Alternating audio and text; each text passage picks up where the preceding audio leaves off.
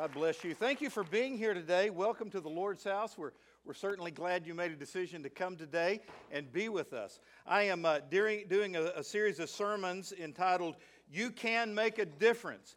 And it's all based on the premise that you can make a difference in the world in which you live.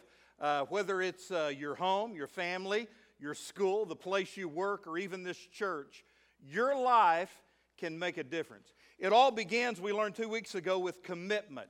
Uh, I began making a difference in this world when I commit my life to Jesus Christ and get sold out for God and become a passionate follower of Jesus.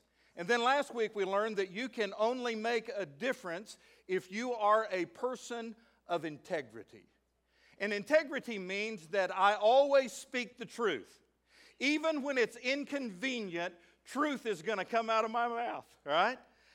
I am a person of integrity when I stand for what is right. You know, sometimes it's not enough just to speak the truth, you've got to stand for the truth.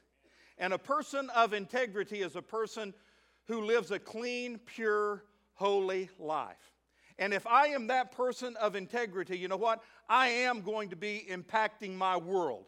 I am going to be making a difference. Today we're in sermon number three, and it's all about passion.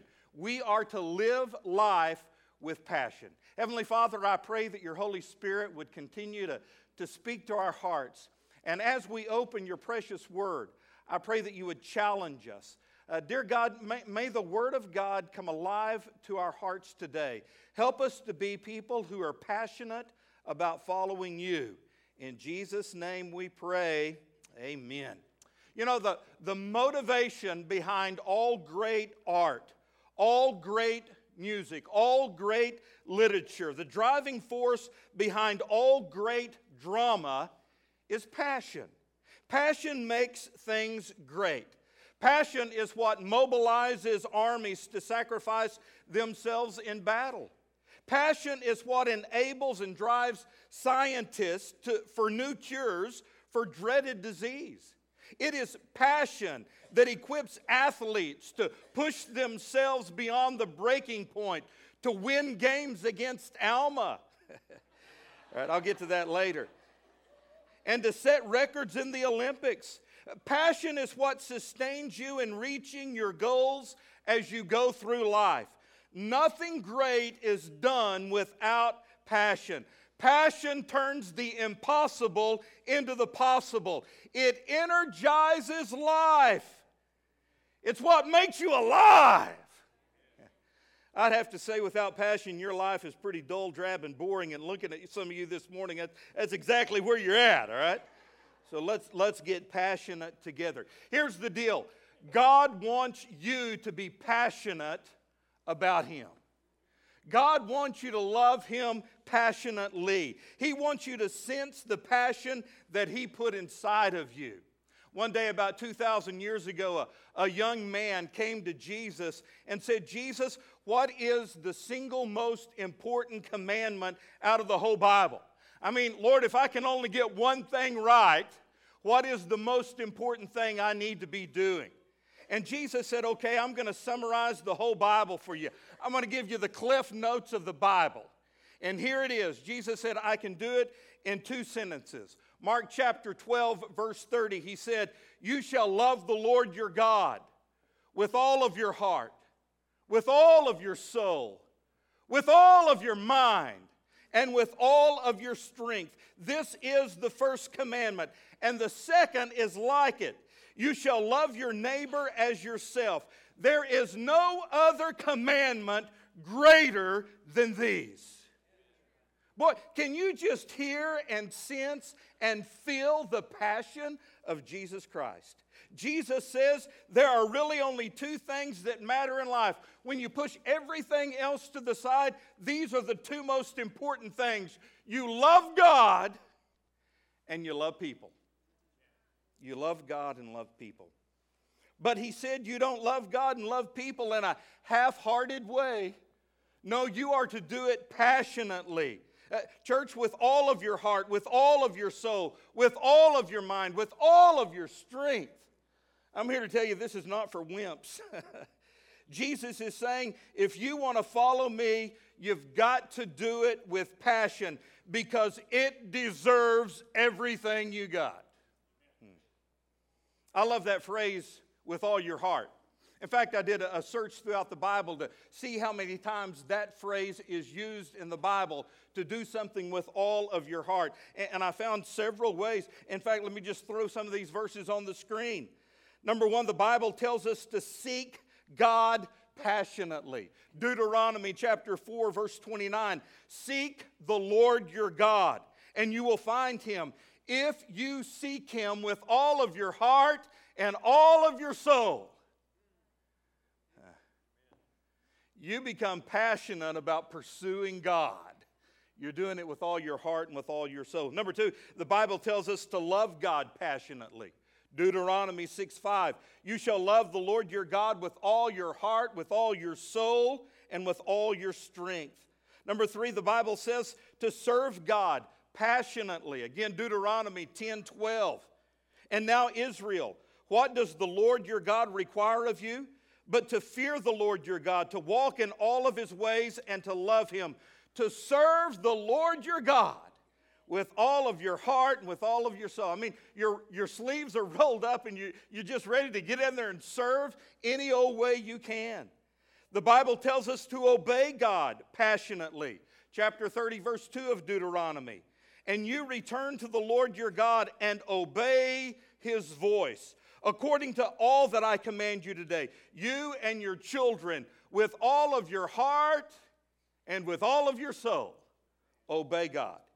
Then the Bible tells us to trust God passionately. Proverbs 3 5. Trust the Lord with all of your heart and lean not on your own understanding. And, and then, as if he left something out in Colossians 3 23, God says, Whatever you do, you get that? Whatever's everything, man. Whatever you do, do it with all of your heart as unto the Lord and not unto men. He says, no matter what you do, do it passionately. Do it with all your heart. Never do anything half hearted. I mean, if you're going to do it and it's worth doing, do it with all of your heart. You're not going to do it half hearted, just, I mean, if, if that's all you got in it, just to do it, have, don't do it at all, he says. Whatever you do, do it with all your heart. Now, I know I'm boring you, so I want to do a little timeout and kind of get something off my chest here. You know, in, in America, we are often passionate about everything except God. Huh? Do you, do you hear what I'm saying? We are passionate about everything but God. I mean, we are passionate about sports. Aren't we? I mean, you should have been in our house yesterday afternoon, you know? I mean, they, they find, you know, uh, Mr. Mr. throwing the towel, lose everything came through. I mean, he was clutch right at the end of the game, man. Well, everybody in my house, we, we were standing on our feet, jumping up and down. We couldn't. Oh, oh, Morgan came through, and then Brandon Allen, man, he drove it in for the extra two. Wes, I said, he's going for two. He's, he's been watching Coach Jones. He's going for two, man. And he did. And we won. And woohoo, man. Were you excited? I know you Oklahoma fans weren't, but were you, were you Arkansas fans excited about that? I mean, you're, you're passionate about your team. Woo! Man. I heard a boomer say, they did pretty good too. All right, anyway, we're going on. Hey, you know what? We're passionate about the movies we watch. Some of you are passionate about that, that series of TV shows you're addicted to. I mean, first service laughed at that. Y'all, y'all don't laugh because you're convicted, all right? You know what? I know we're passionate about the fashions, the clothes that we wear. We, we are passionate about certain kinds of cars or, or motorcycles. Some of us are, are passionate about restaurants. Again, some more than others. I understand that. I was on Amazon this past week and I, I, I looked for books that had a passion for in the title, just, just to see how many books were written with the title of Passion for. I couldn't believe it. There were hundreds of them. Actual books that you can order. For example, there's a book, A Passion for Birds, a passion for books, a passion for cactus. a passion for chocolate, a passion for fashion, a, a, passion for fish, for flying, for gardening, for golf, for hunting, for jazz, uh, even a passion for mushrooms. I, I, I don't know. A passion for needlepoint, for pasta, for ponies, a passion for potatoes, roses, even a passion for shoes. I mean, you name it, and we can get passionate about it. Huh? The, the amazing thing in our culture, it is, it is okay, even appropriate, if you are passionate about anything. And it seems like to me, the weirder, the better. I mean, it's just, it's okay. Here in America, we can be passionate about anything as long as it's not God. I, I shared this with you a few weeks ago in our study of the book of Acts, but I was reminded Friday night, you know, I can go to any sporting event, I can go to any football game and, uh, and just yell and scream my head off. And I did. Jim, I did Friday night. You were, you were there. I saw you screaming and yelling too. I mean, you know, we can do that. We can go to any sporting event and yell and scream our head off. We can jump up and down. I can raise my hands in the air. I can turn around and high five people I don't even know. Yeah? If my team loses, I can cry. Thank goodness we haven't this year. When we win, I can dance around and people will look at me and say, He is such a devoted fan. He is passionate about his team. You know what? If I come to church and I do any of that stuff, or I go in the public and, and I do any of that stuff in regard to God, you know what they say about me? That guy is a fanatic. Stay away from him. I mean, it's like it's appropriate to get excited and be enthusiastic and have a passion for anything in life as long as it's not God. But, church, let me let you in on a little secret. That didn't come from Jesus. In fact, Jesus said the exact opposite. Jesus said, if you're going to follow me, you've got to do it with passion. You've got to do it with all your heart, soul, mind, and strength. I love Romans 12, verse 11. It says, never be lacking in zeal. That loses half of us right there, but it, never be lacking in zeal, but keep your spiritual fervor as you serve the Lord keep your spiritual fervor. That means it's not auto- automatic to keep your fervor. It, it, you don't stay on fire for God automatically. It's something that has to be maintained. You must stroke those fires. You've got to fan the flame to maintain spiritual passion for God. After being a Christian a long time, I've, I've discovered our natural tendency is to stagnate. Okay, I'm just being real with you. That's our default setting to lose our passion. And let me tell you this, church the devil is in the business of pouring cold water on our spiritual fire. He's all about that, man. He's all about cooling us off from our burning fire for God.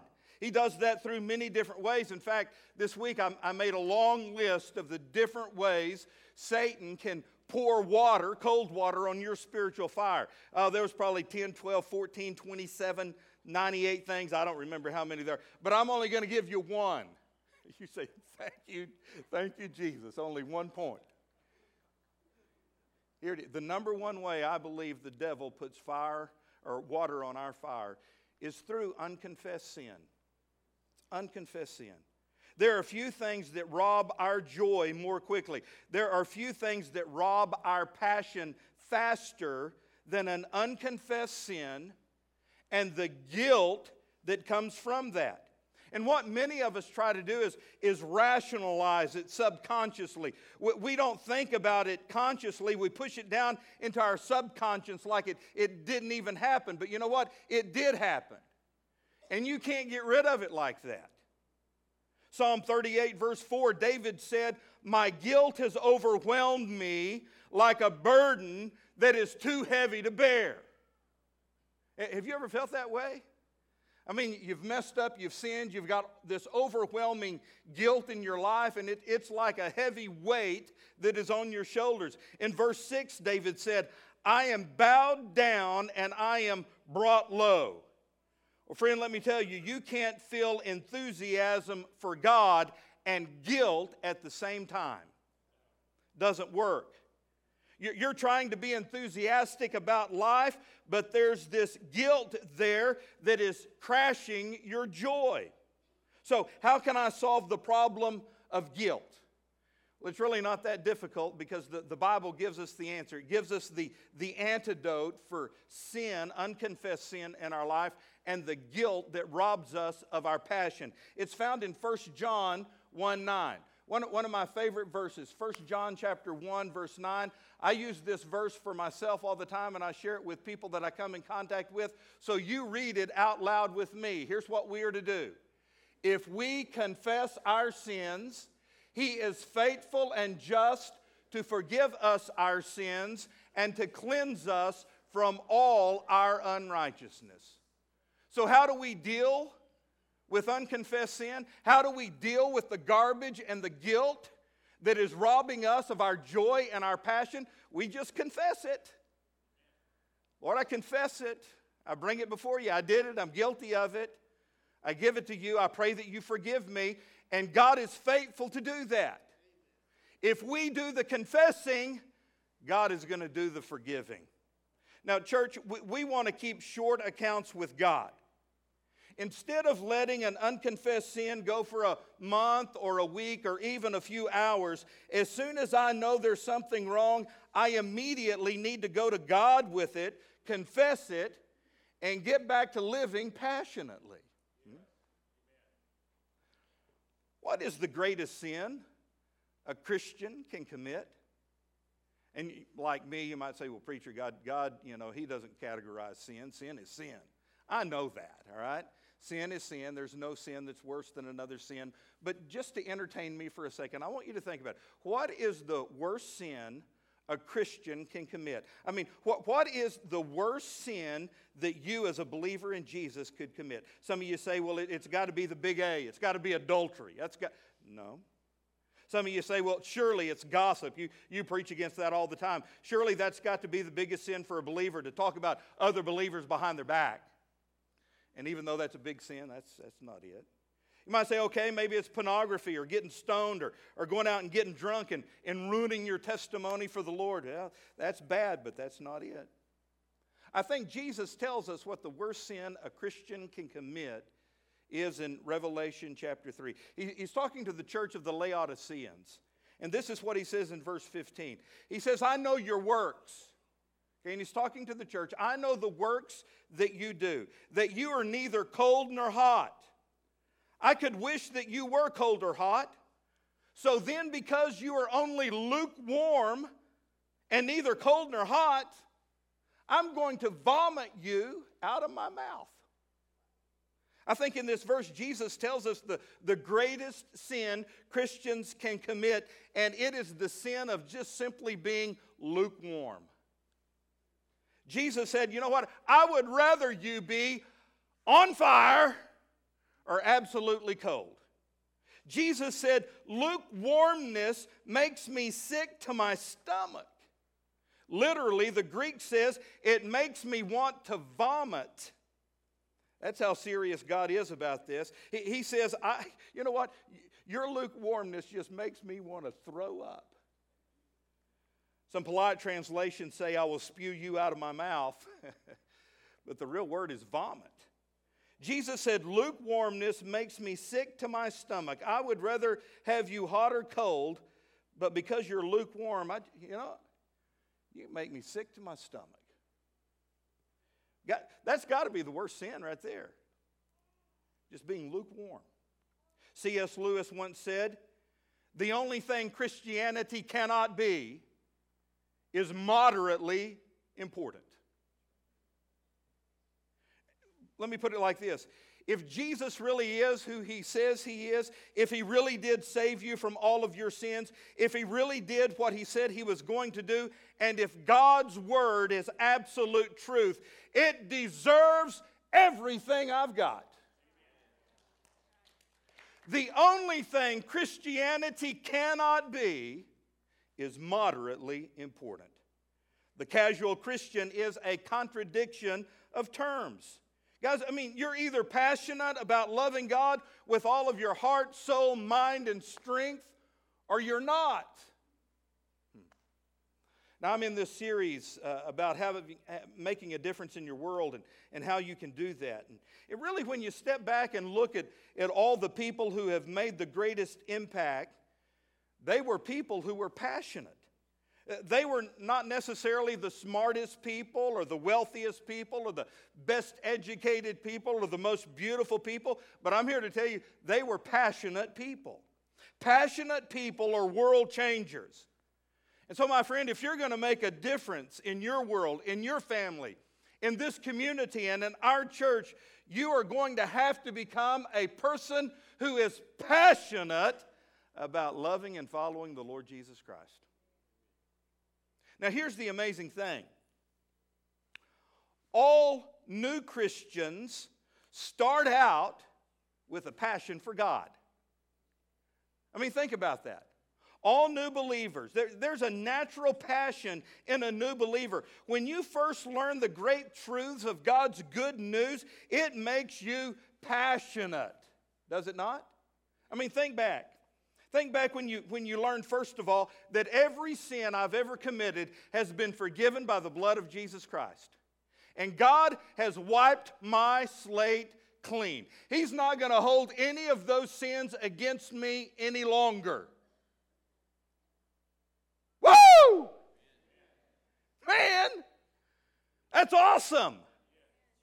And then, secondly, I learned the truth. You know what? God's got a purpose for my life. I mean, there, there is a reason for me being here. God made me with significance. I'm, I'm not just a, another person. God made me for a reason. And when I discover that purpose that God made me for, it gives me passion. Man, I want to get up every day and go get it because God made it for me. Then, number three, I, I realized and I, and I learned from God's truth that, you know what? God said, He said, Will, I have created a mansion for you in heaven. Now, heaven is a perfect place. Only perfect people can get there. And my lands, you weren't perfect, son, but you accepted my son Jesus Christ as your personal Lord and Savior. And the day you were saved, I wrote your name in this book. It's called the Lamb's Book of Life. And because your name is in that book, when you die, you get to go to heaven and spend eternity with me. Woo! Come on, man. Come on. That's some good news, man.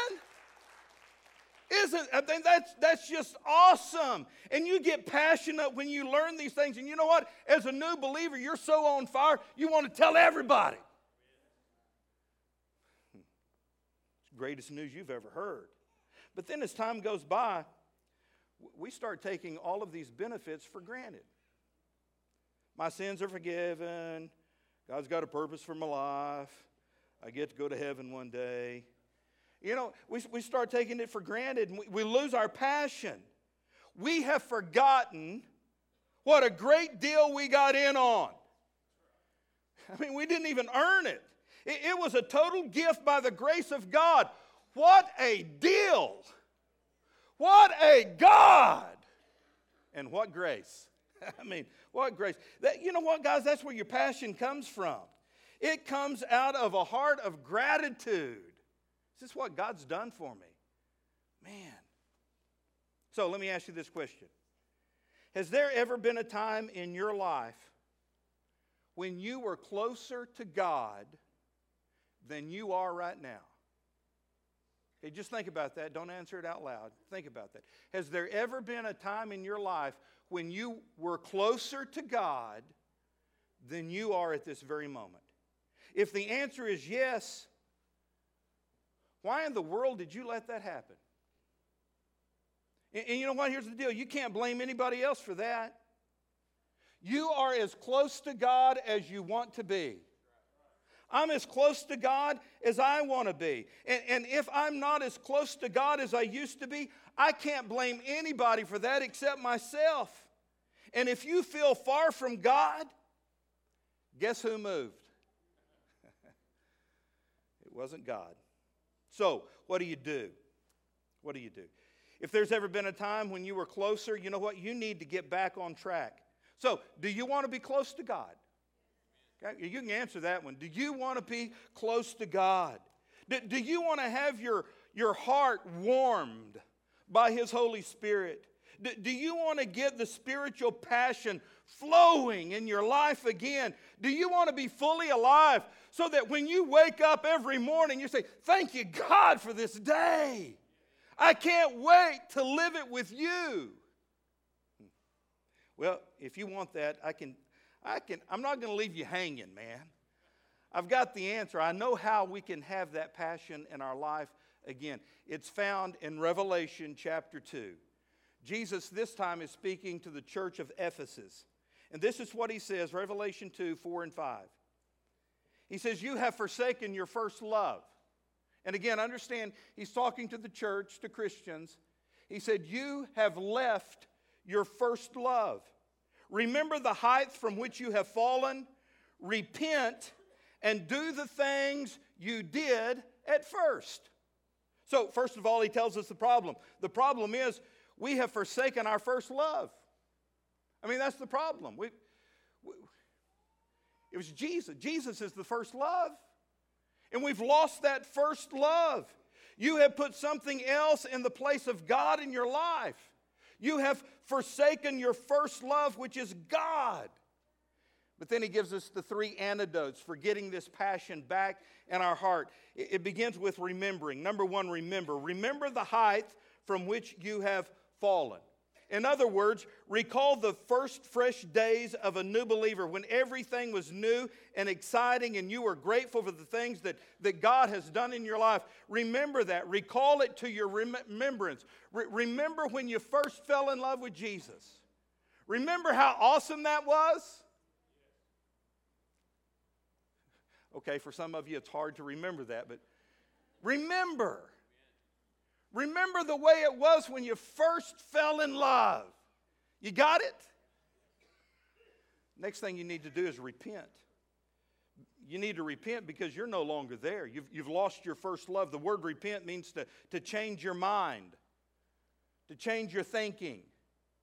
And so we change our thinking. We repent. We say, God, you are God and I'm not. And you've told me that the number one thing I need to be doing is loving you with all my heart, soul, mind, and strength. And I haven't been doing that, God. So I repent. I'm going to change the way I've been thinking. I'm going to think more about you. I'm going to love you. And I'm going to love other people. You change your mind. And then number three, you return. He said, and go back and do the things you did at first. You, you go back to the way it, it once was when you first fell in love.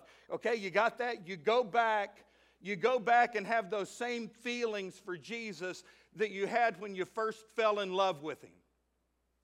I preached this sermon a little over an hour ago at the first service, and I, Wes, I just had a thought when I was preaching it, and, and I, I vomited it out, you know. But uh, uh, it, it made me, it reminded me of, of, years ago when I first fell in love with Angie, and, and uh, we were at Hillsdale, and, and uh, man, it was just, it was just, it was a goofy, gooey, Russ, it was a goofy, gooey kind of. You remember? You remember when you first fell in love with Cheryl? You just, you were just goofy in love, weren't you, man? We'd go to this little park right up there by the, by the bank, not too far from Hillsdale, and sit on the monkey bars, and I'd just look at her.